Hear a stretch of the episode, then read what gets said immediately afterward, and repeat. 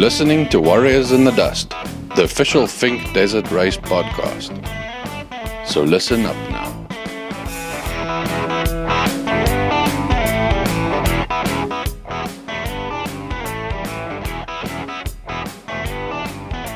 G'day, everyone, and welcome to a very special episode of Warriors in the Dust. Because uh, this episode, we're dedicating the whole show to one guest, but we think he's worth it. Yeah, like Rick was just saying, it is my first podcast. I've had plenty of people trying to track me down, and I make it hard for them to get hold of me. But um, Rick's a good friend, so we'll make this one happen for you. Rick Hall, two time Finke bike champion, joins me for this conversation with a true champion. And Rick, we think the man we're about to meet is such a legend of the off road racing world.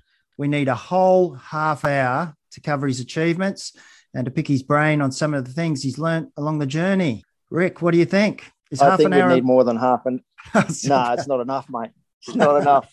I was about to but he doesn't say a lot. He doesn't say a lot, and apparently this is his first podcast. So, so, um, so yeah, we we we can hang our head on that just to start, just to get him to say good day, mate. We'll be going all right. well, we're honoured. Just for the listeners out there, I guess the man of uh, most people's consciousness right now is Toby Price, and he offers a pretty strong case uh, to be considered perhaps Australia's greatest off road racing legend on a bike. But the man we're about to meet has a pretty good record too and his name is Ben Grabham. Ben, welcome to the show. Yeah, thank you. Um, like Rick was just saying, it is my first podcast. I've had plenty of people trying to track me down, and I make it hard for him to get hold of me. But um, Rick's a good friend, so we'll make this one happen for you. I really appreciate it, Ben. Um, absolutely do, and uh, thanks to Rick as well. Ben, if I could just start off first of all, just by going through some of your career highlights jump. Feel free to jump in if I uh, have got something a little inaccurate. But you won or were part of the winning international six day enduro in uh, 1998. That was individual. That was class. So that was right. on a 254 stroke. Keep going. Yeah. That's why we've got you. Two times Australian four day enduro outright champion one time Australian Supermoto champion. I didn't realize that. Four time Australian long track mm. champion. Four time Finke Desert Race champion, obviously. Three time Australian Safari champion. Two time Hattah Desert Race champion. Anything we've missed or needs correcting there? No, that all sounds pretty good so far. Is there a highlight there? For, oh, actually, I've missed two that you finished 15th outright in the Dakar as well, which was 2013, I think.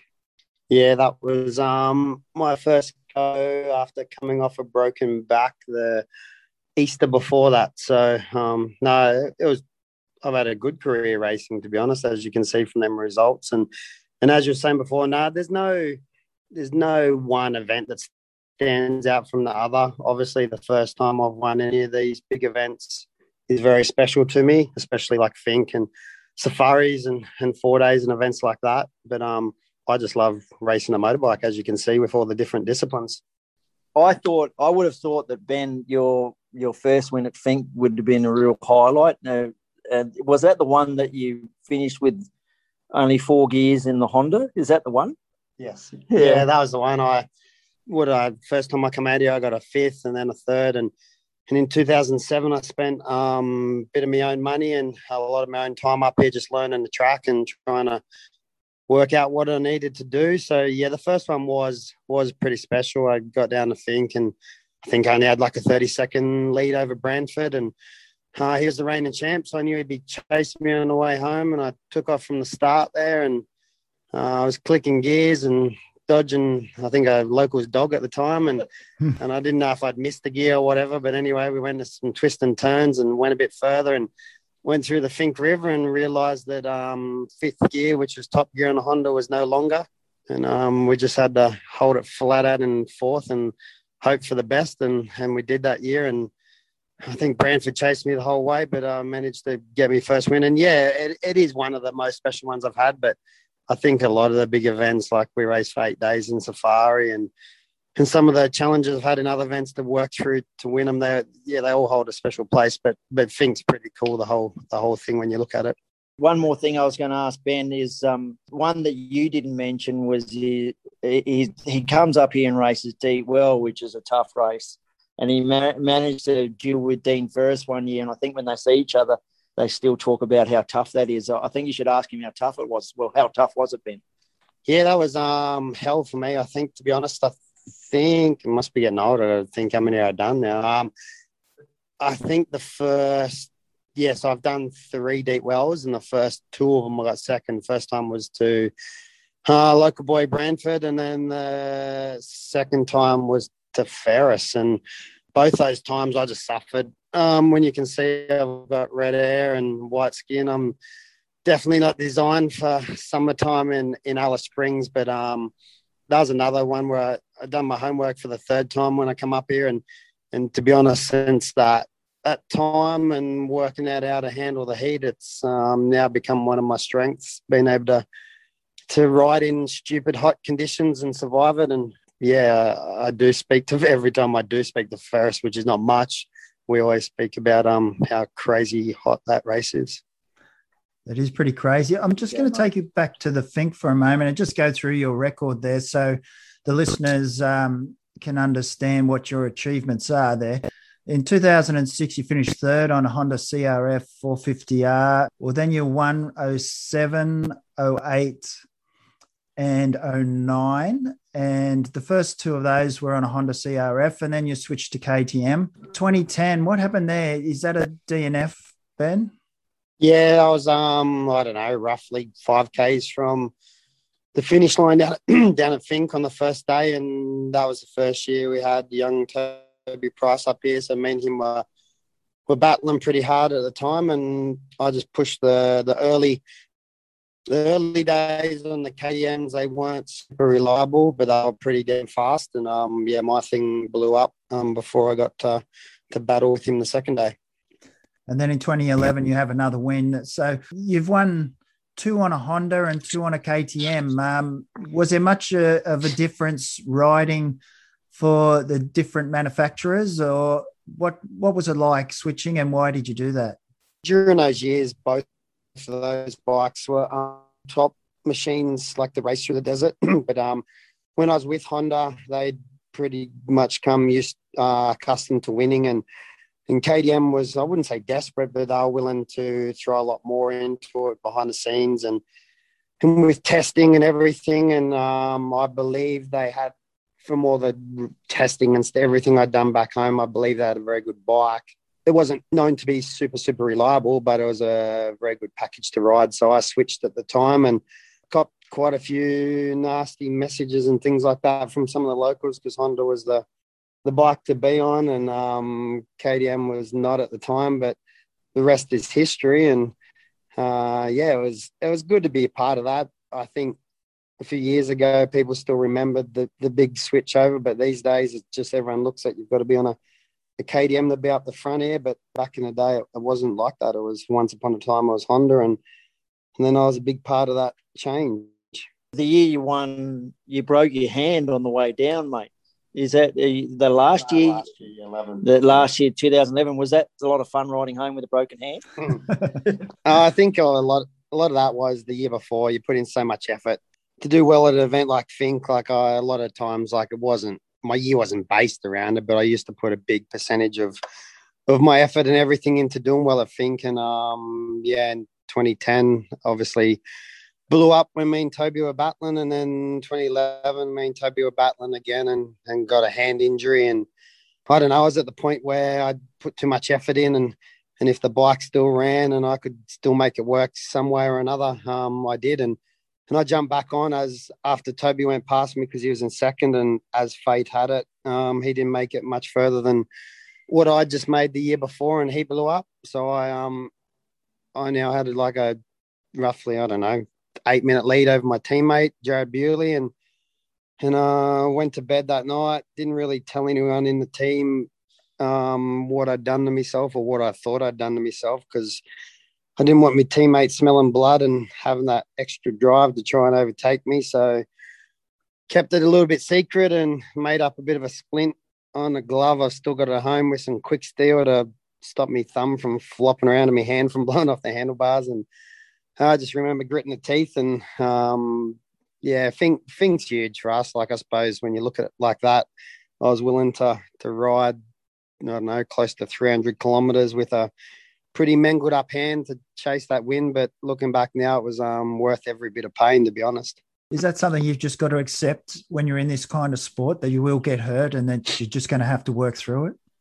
Oh, I like to not think that way. It, it does happen quite a bit, but um, I like to think if you train hard and do everything properly, you can try and avoid those ones. Like what kept me going was all the hard work I'd done the previous 12 months that every other part of my body could take up the slack for what my hand wasn't doing. But yeah, I, I, you don't want to approach racing thinking you're going to get injured, but yeah, it's, it's there's a big chance of it for sure. One thing we should note too, Murray, is that not only was Ben competing, he was also training up his teammates on how to do well at Finke. So Jared Bewley and Ty Simmons and Toby Price, they all learned from Ben. So uh, so uh, KTM has a lot to be thankful for as far as uh, Ben is concerned. And you're still doing that today, I believe, Ben, in uh, a venture after racing? Uh, you're training up people. Do you get a lot of satisfaction by seeing those ones you've trained do well? Yeah, I do. I suppose like that's where I dabbled in it in early days with teammates. And when I did go to be KTM um, off-road team manager, and yeah, now I've got Grabos Trail and Track, and I enjoy it. Like, um, to be honest, I like I, I do like working with the top riders, but I also get a big kick from um, a full-on rookie coming here and and being over 40 and his goal is just to make it in the in the the four hour cutoff and and like I yeah I love it to be honest I love getting out there and, and seeing their face when they see how brutal the track is and how hard work it is their first ride out there but it's uh very rewarding and enjoyable just just working with riders and passing on the knowledge that I've gained over the years.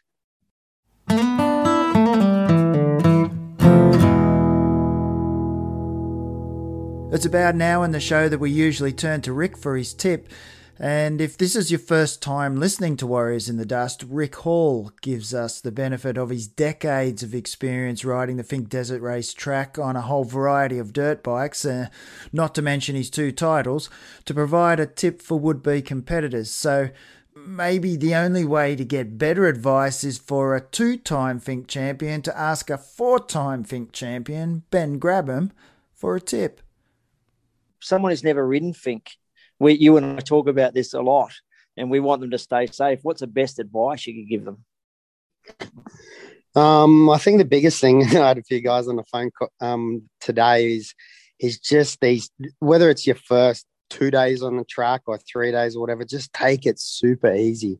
Um, I've had so many mates come here and I can tell them a hundred times and they just look at me laugh. And when I see them coming back into town with their um, broken collarbone and that, I my giggle to myself because obviously they didn't bloody listen when when I tell them how nasty this place can be when when you don't know what to do out there. So the biggest thing is just start off super super slow. Um, it looks so easy when you watch a, a Finke DVD or footage on YouTube or whatever of Cho- Toby and the boys out there. It looks looks almost effortless, but when you get out there and if you have a crash at any kind of speed on a Finke track, it um it really really hurts.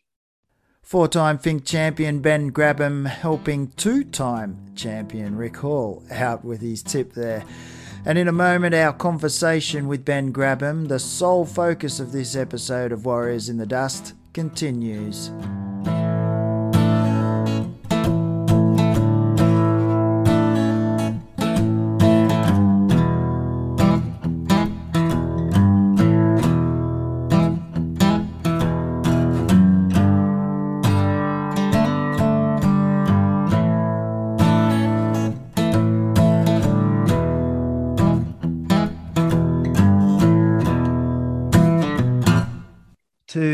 Someone like myself who I've, I've ridden one, but I'm not a rider. I just did it for the challenge. And I, I fail to comprehend how you guys do ride so quick. What's going on in your brain, or is it nothing? how do you compute distances, size of whoops, um, speeding up, slowing down? How does that all compute in your brain, or can't you explain it? No, I can. Like, um, oh, everyone's different. Like, I can, I won't name them, but there's a few guys out there I'm pretty sure that do put their brains in their back pockets and swap all the way down the track and back. But um, nah, for me, it's always like I haven't been up here since 2019, and I'll be on the track tomorrow working with a few guys. And hey, I'll just take it steady until I start feeling good. And it's just ride yourself into what feels safe. And luckily for me, safe once I do spend a lot of time on the track is pretty damn fast. But um, unless I feel safe, I just just take it easy. And over the years, like I think it was 2005 was my first time here. During that time, I've only had touchwood two crashes on the Finke tracks. I'm not I don't like to think of myself as a wild one out there. It's more try to be calculated and it's more a matter of having a good bike set up, whether it's working with someone like Greeny here in town and um, just just knowing your bike and what it's capable of out there and, and feeling good. That's that's how I've always worked on a Finke track.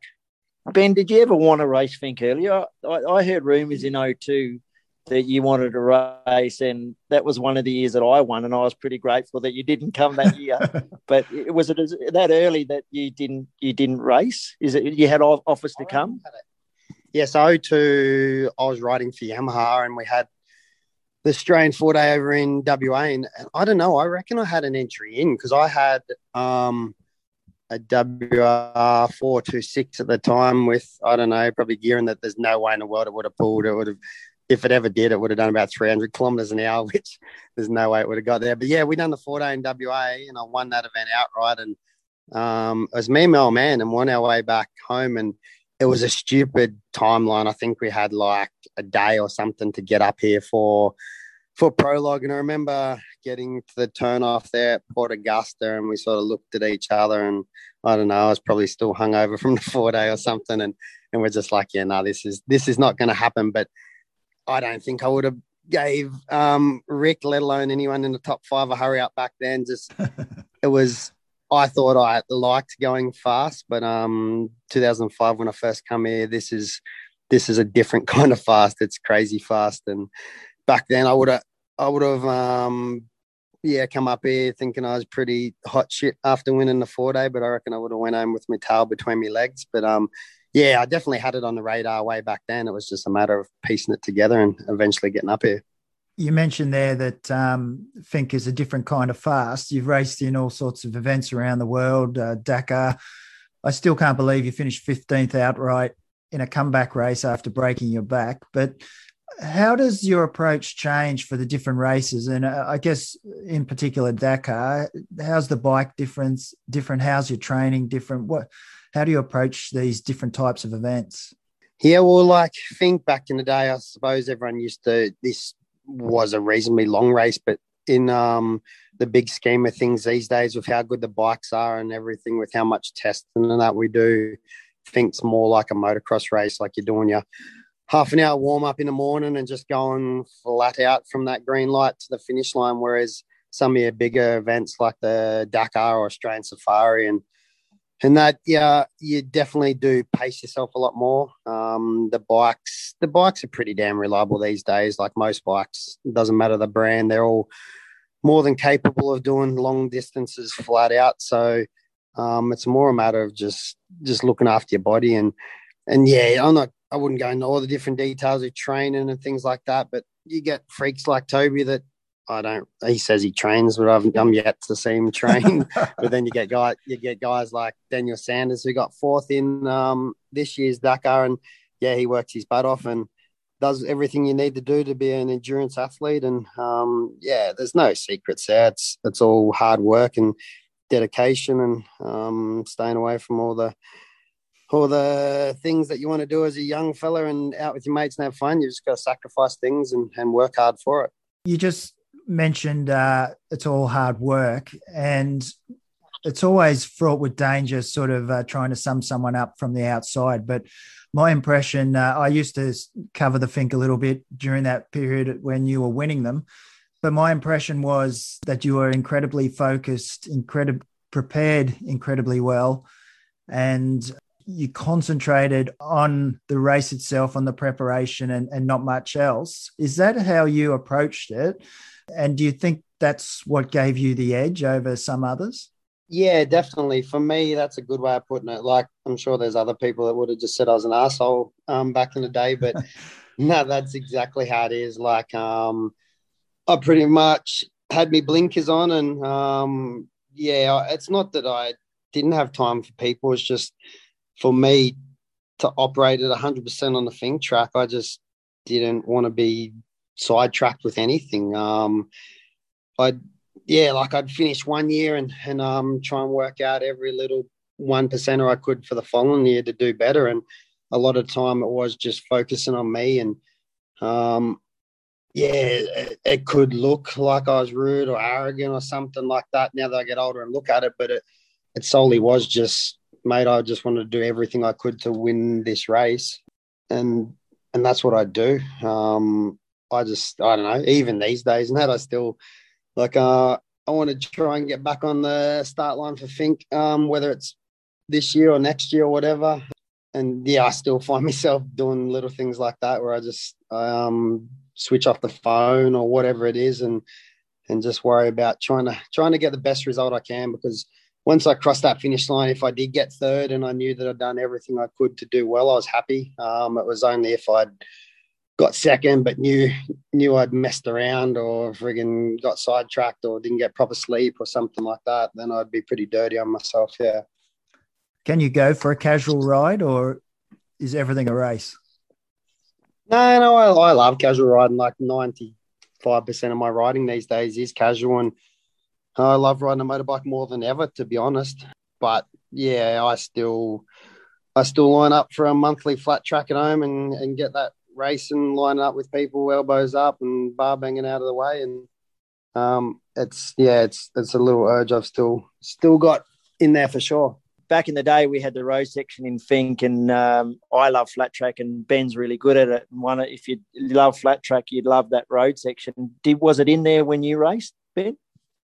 Yeah, so 05 was my first year, and we jumped on the road there at Deep Well.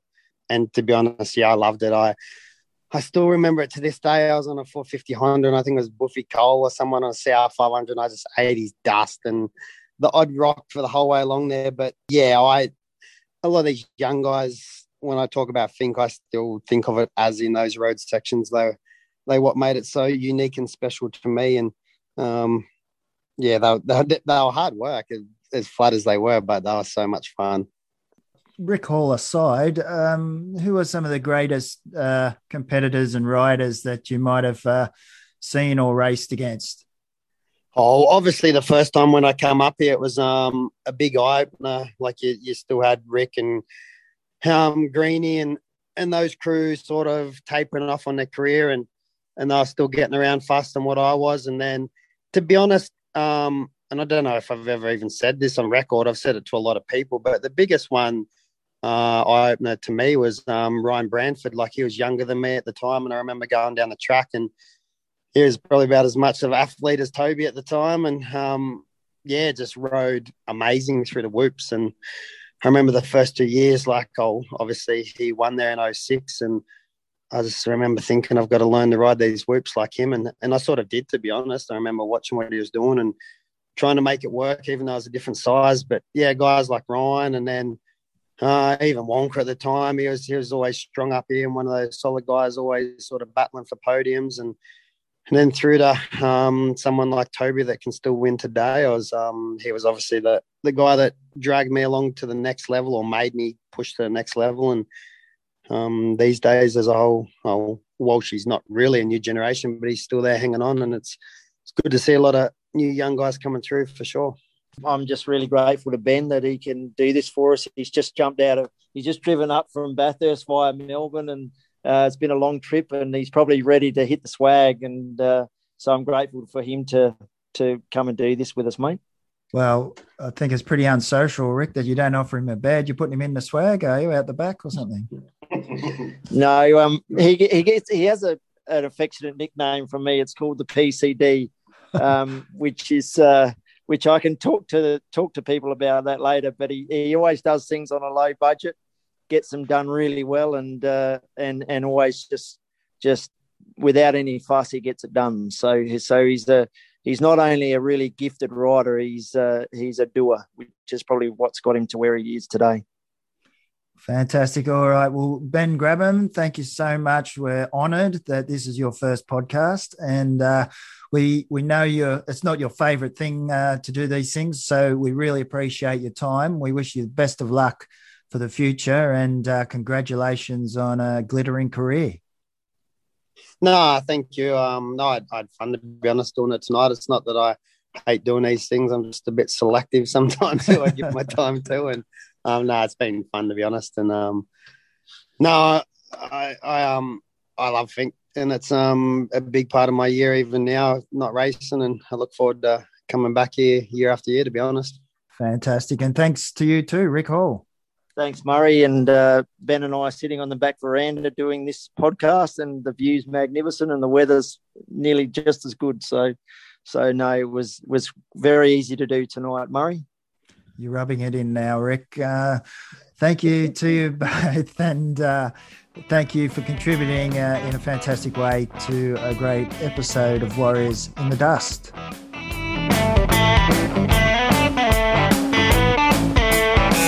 What a career Ben Grabham has had, a four time winner of the Finke Desert Race, and an honour here for us at Warriors in the Dust. The first podcast he's ever agreed to an interview with. We could have taken up a whole hour, really.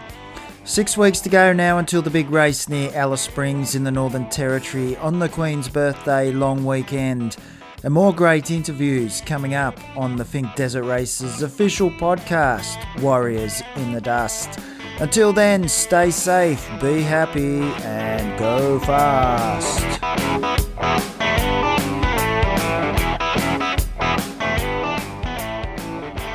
You've been listening to Warriors in the Dust, the official Finke Desert Race podcast.